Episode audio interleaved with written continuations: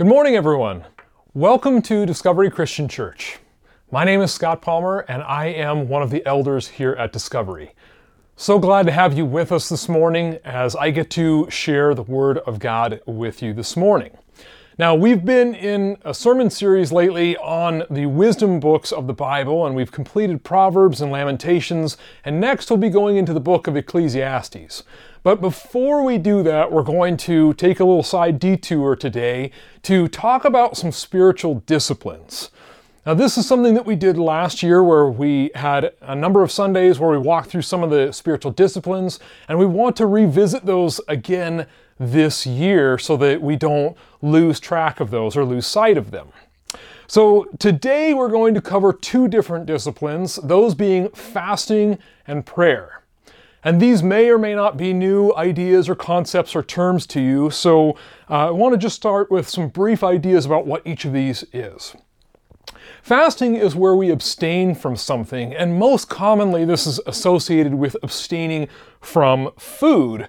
And the idea there is to humble ourselves so that we can then draw close to God. Something that we see Jesus do, we see other people in the Bible do this. It's not exclusively Christian in any way because we see this in Judaism, we see it in other religions like uh, people of the Muslim faith, which they're about to do as they go into the month of Ramadan. Um, it is something, though, that is highly countercultural. It runs counter to the mindset of where we are because in America, we are taught to be continually consuming, not abstaining from things. Now, when fasting happens by uh, food, I've got to admit, it's not my favorite practice in the world, as I definitely like to eat. Now, prayer, uh, on the other hand, is very simply just a conversation that happens between us and God. God speaks, and we listen. We speak openly, authentically, and from the heart to God, and He hears us and He listens to us.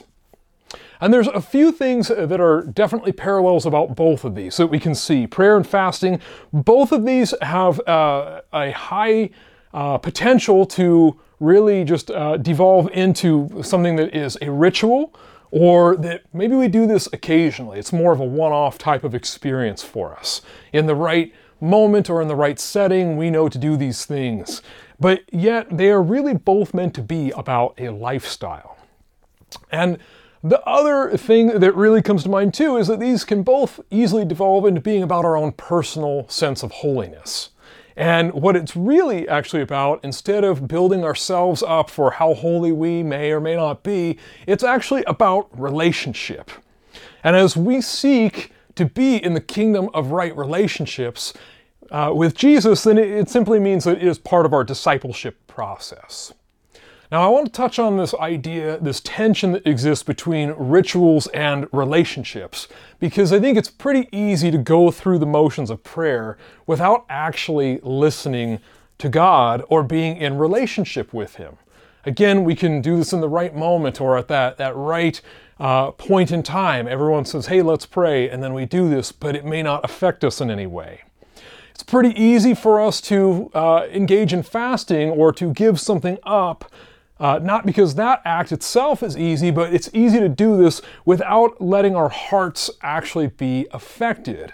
And thus, it can become very easy to have it be a ritual, something that we perform that really just steps outside of the normal rhythm of our life in order to have some spiritually holy thing that we are doing. Now, what I will strongly advocate for is that fasting and prayer are actually both a call to relationship with Jesus rather than this idea of empty ritual. And to illustrate in my own life, I am a husband, I am a father, amongst other uh, roles that I have. And these roles are predicated on loving relationship.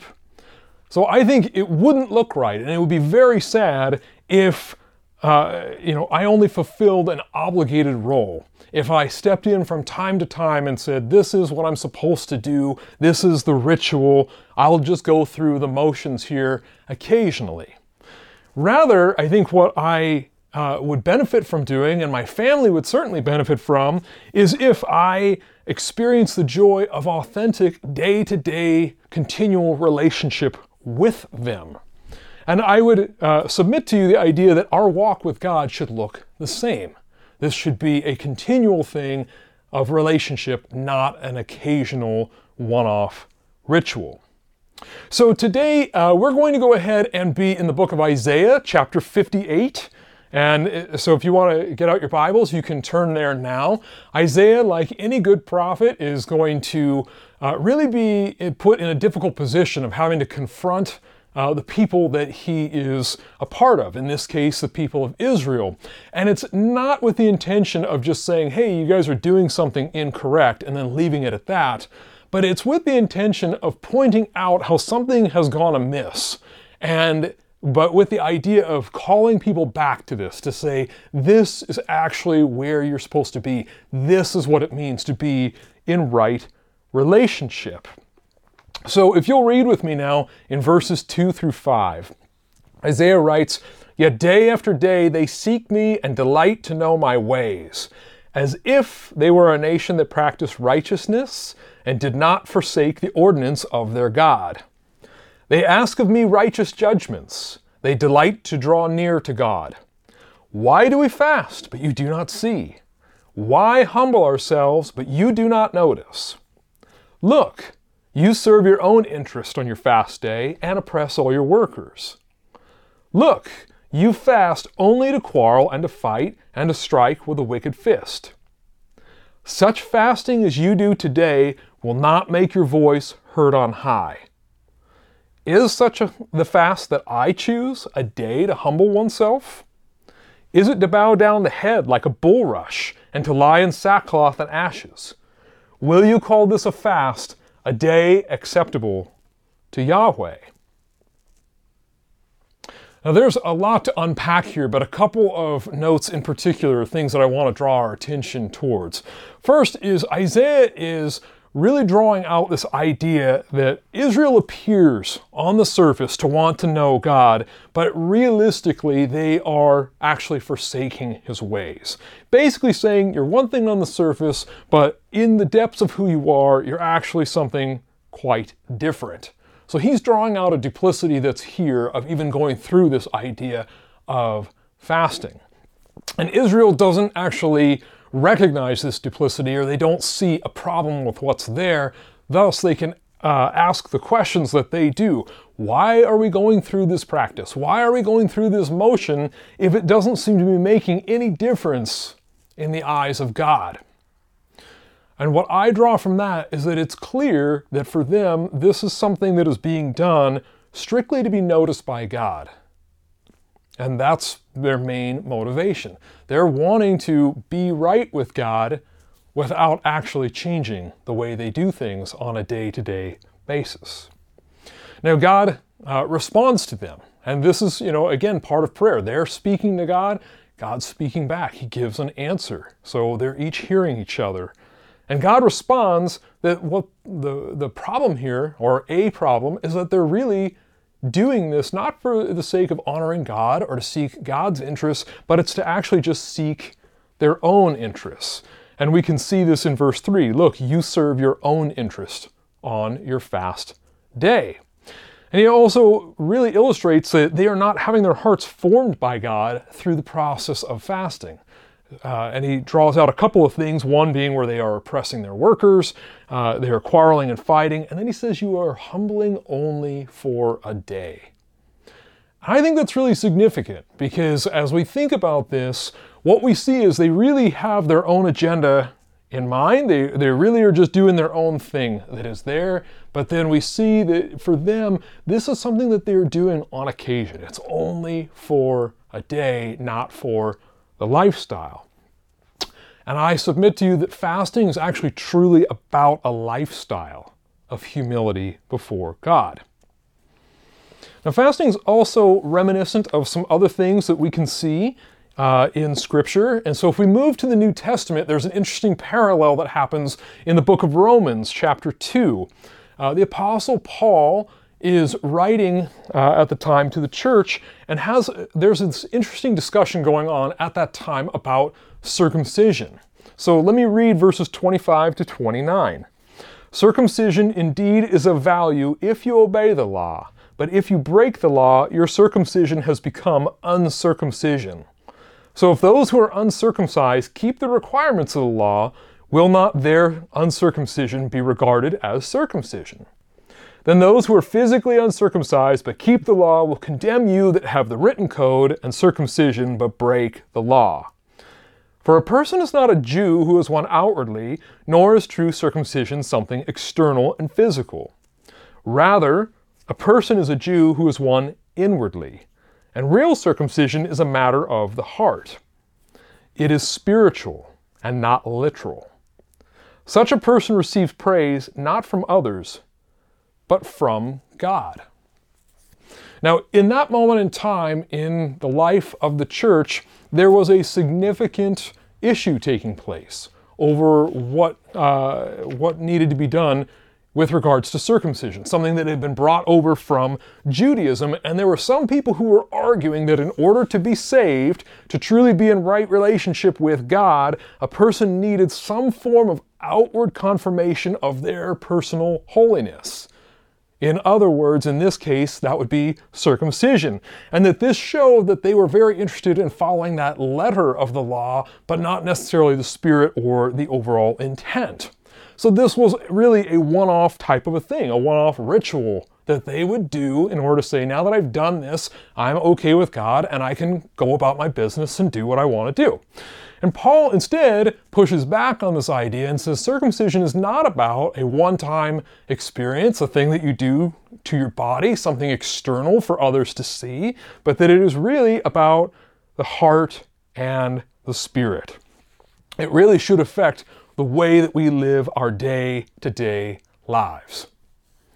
So, returning to our passage in Isaiah, we should also examine this idea then of where our focus is. Because it's very easy to be myopic or self focused, uh, which is something that, again, Isaiah points to as being a significant challenge, saying that people there are serving their own interests. And so basically, the people of Israel, they're not really so interested in genuinely following God. But what we see is the charge, you know, against them and the response that God gives here is to say, listen, you basically have your own agenda that you're wanting to pursue full time. And then occasionally you're going to stop doing that in order to pursue this ritual of fasting so that you can be right with God, and then you can have your selfish pursuits just sanctioned so that you can carry on and go about your business. It's frankly something that we've seen in the life of the church historically, where there's been a number of times that the church has advanced its own agenda and then tried to tack on God at the end. Now, I find that these types of approaches, these actions, they're not going to lead to right relationship with God, and frankly, they're very insulting to God because ultimately what they're doing is they're treating it as uh, that God is the servant of our own interests. That we're just using God in order to then get what we want, rather than us being the servants of God's interests. And I would say that it would be a great idea for all people to really examine where our focus is.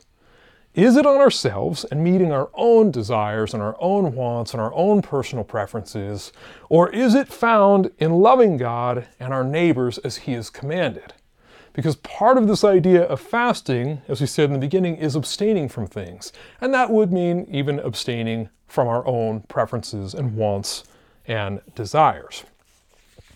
So then, as we look at where we go from here, so then if this isn't what fasting is really about, then what does Isaiah have to say that it is about? So, looking at verses 6 and 7, we're going to read those now, but we're going to see that the, the theme of justice is actually very uh, important. It's very central to what fasting is really about. So, verses 6 and 7 Is not this the fast that I choose? To loose the bonds of injustice to undo the thongs of the yoke, to let the oppressed go free, and to break every yoke? Is it not to share your bread with the hungry, and bring the homeless poor into your house? When you see the naked, to cover them, and not to hide yourself from your own kin. So again, as we, we consider this idea, there's this tension between this personal, you know, piety, you know, holiness that, that often dominates what we see at other parts of the Bible or even in, in church life today why would someone even fast? Um, certainly we see this though with Jesus as he talks with the Pharisees about their purposes behind uh, what fasting is about and why they're doing it. And yet right here we also have this other example where Isaiah basically talks about how fasting is truly a matter of the heart and about living this out, uh, living out our faith daily in very tangible ways. So in verses 6 through 7, we get this picture of so, what does God want us to be doing? And we do see that there are very important key things that are included here. He wants us to respond to injustice, He wants us to help the marginalized, he wants us to have very tangible ways that we do this, not just in spirit or in idea that never actually translates into something, but we get these other ideas about sharing bread with hungry people or you know, helping provide shelter and housing for those who are homeless, those who don't have clothing, to make sure that their tangible needs are taken care of. Again, I find that there is a really great parallel in the New Testament to this uh, in the book of James. So in James chapter 2, uh, verses 14 to 17, uh, James, who is the leader of the church at that time, writes, What good is it, my brothers and sisters, if you say you have faith but do not have works? Can faith save you? If a brother or sister is naked and lacks daily food, and, and one of you says to them, Go in peace, keep warm and eat your fill, and yet you do not supply their bodily needs, what is the good of that? So faith by itself, if it has no works, is dead.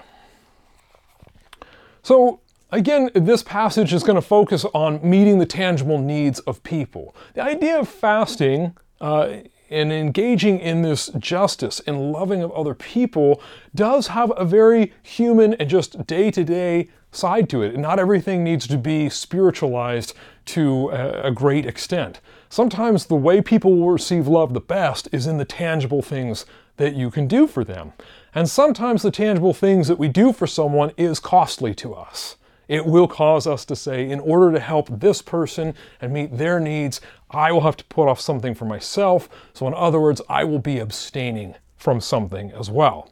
And so, uh, the way he puts it there is again that faith without works is dead. So, let's return back to our passage in Isaiah again and say, Great, so maybe that sounds terrific, and we're learning all this about fasting, but what does this have to do with prayer? So, a couple of uh, thoughts on that there is that, again, to go back to the original idea, prayer is really about a conversation between us and God. He speaks, we listen, we speak authentically from the heart, and He listens. And so, there's actually uh, two verses here from today's reading that I think really tie in quite well to this. So, let's look at verse 4 again, and this is after uh, the people have already asked, so why are we bothering to go through this, the motions of fasting if, if it's not going to make any difference? And verse 4 says, Look, you fast only to quarrel and to fight and to strike with a wicked fist.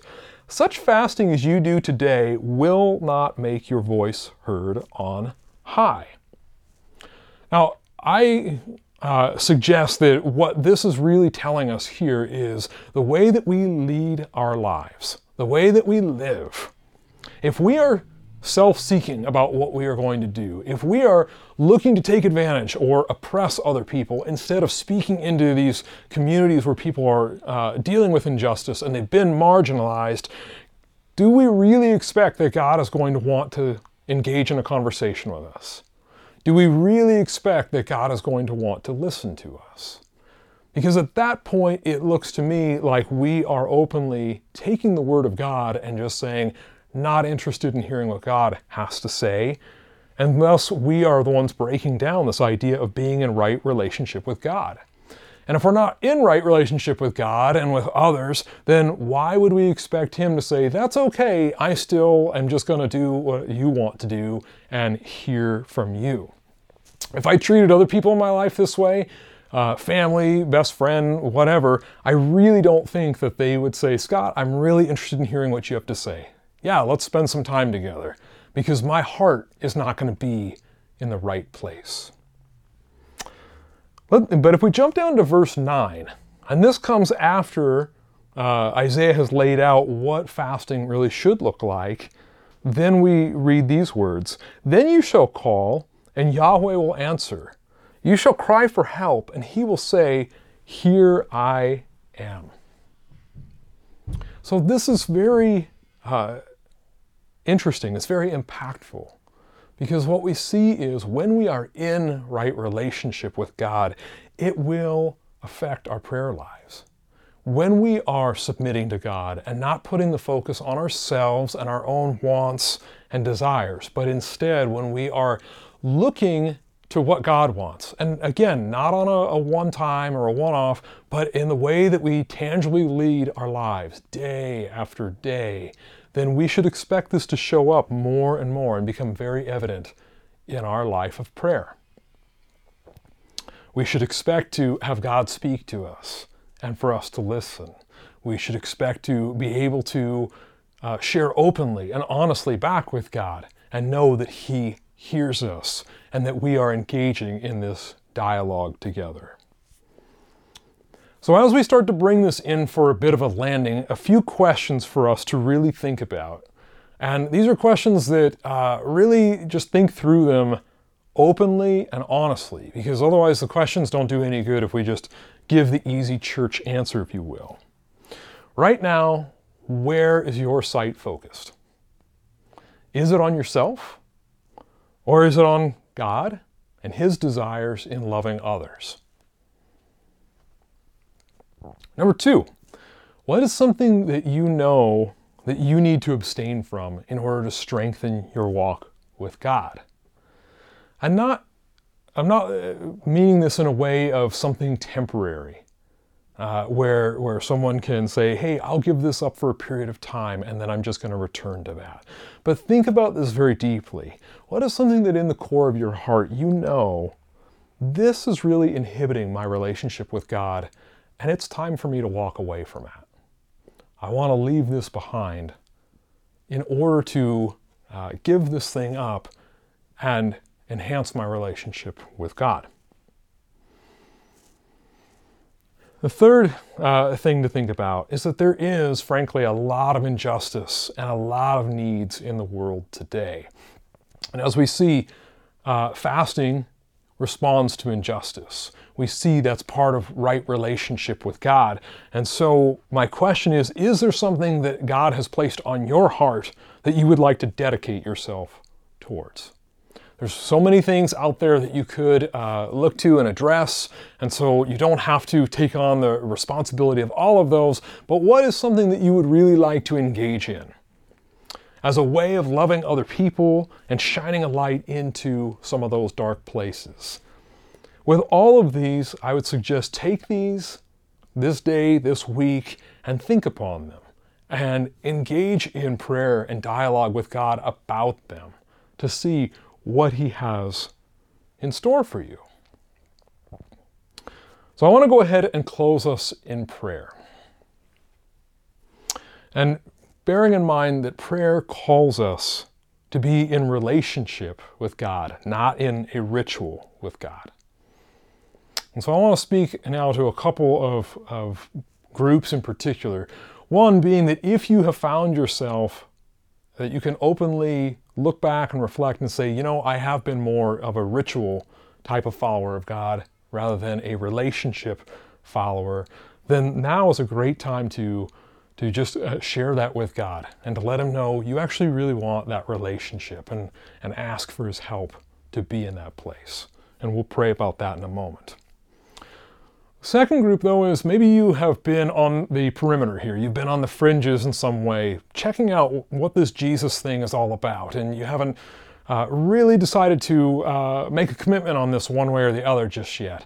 But now you know, hey, this relationship that Jesus is calling me to, that's that's where I want to be. That sounds really good, and I want to be part of that beautiful relationship.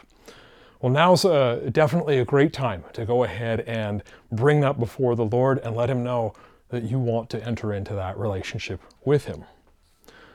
So, if you'll bow your heads with me, we'll go ahead and pray over these things.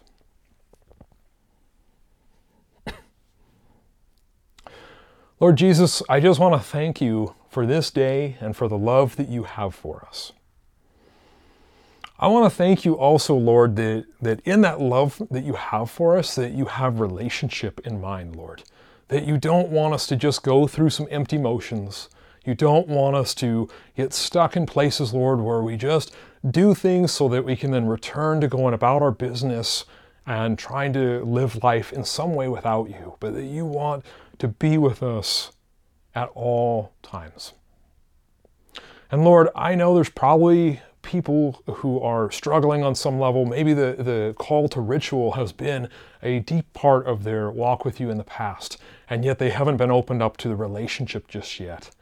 And for those, Lord, I just pray that you would open them up so that they can experience the fullness and the depths of the relationship that you have in store for them.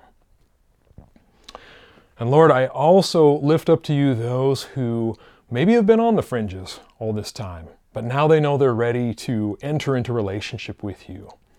And so, uh, Jesus, for those people, I pray that you would lead them now. And just if this is uh, where where someone's at, Lord, then I pray that you would just speak into their heart, that you would help them to uh, just have a great relationship with you, Lord, that you would open up that sphere for them. Thank you again, Lord, just for loving us, for helping us to learn to. Um, abstain a little bit from ourselves and our own self focus, and for helping us, Lord, to have such a, a good relationship with you. We pray for all of these things in Jesus' name. Amen.